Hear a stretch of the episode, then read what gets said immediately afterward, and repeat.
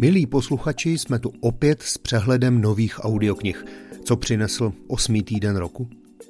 Vydavatelství Tympanum otevírá báječný krámek s čokoládou, zvukovou podobu románu Jenny Kolgenové. Romantický příběh o Paříži, čokoládě a dvou velkých láskách čte Jana Štvrtecká. A pozor, majitelé audioknihy na CD získají také sadu originálních receptů. Tajemství úspěchu chlapce z chudinské čtvrti je prosté. Talent, pracovitost, touha být nejlepší a také bouřlivé a vítězné srdce. Jeho jméno je Cristiano Ronaldo a my jeho osud můžeme poznat díky biografii Petra Čermáka, kterou pro audiotéku a nakladatelství Imagination of People čte Kajetan Písařovic. A mimo abecední pořadí přidáváme hned další fotbalovou novinku. Stejní vydavatelé, stejný autor a stejný interpret se totiž postarali o biografii dalšího světového fotbalisty. Do své audioknihovničky tak můžete vedle Ronalda zařadit také titul Lionel Messi. Tak co? Jsou mezi fotbalovými fanoušky nějací posluchači audioknih? ale zpět na zem, či lépe řečeno do podzemí a to hned do jednoho z nejrozsáhlejších ve střední Evropě. Duch znojemských katakomb je dalším případem Oldřicha z Chlumu ze série Hříšní lidé království českého Vlastimila Vondrušky. Čte Jan Hyhlík, vydává Tympanum.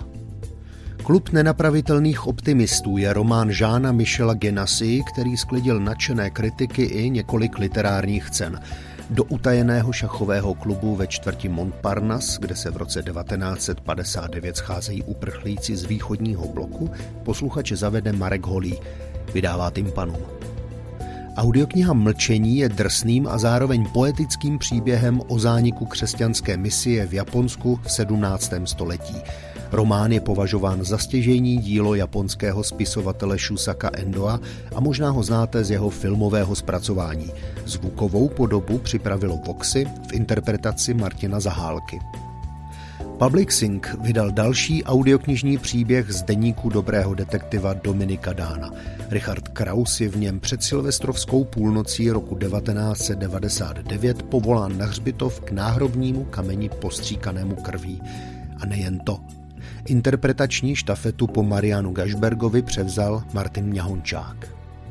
Masaji Ishikawa ve svém románu Řeka v temnotě otevřeně líčí svou bouřlivou výchovu v dětství, 36 brutálních let strávených v totalitním režimu Severní Koreje, útěk, při němž málem přišel o život a nakonec i problémy, s nimiž se musel vypořádat po návratu do Japonska. Čte Vasil Friedrich, vydává Voxy. Všechny novinkové audioknihy najdete na Audiolibrix. Jejich pravidelné přehledy připravuje na poslech CZ.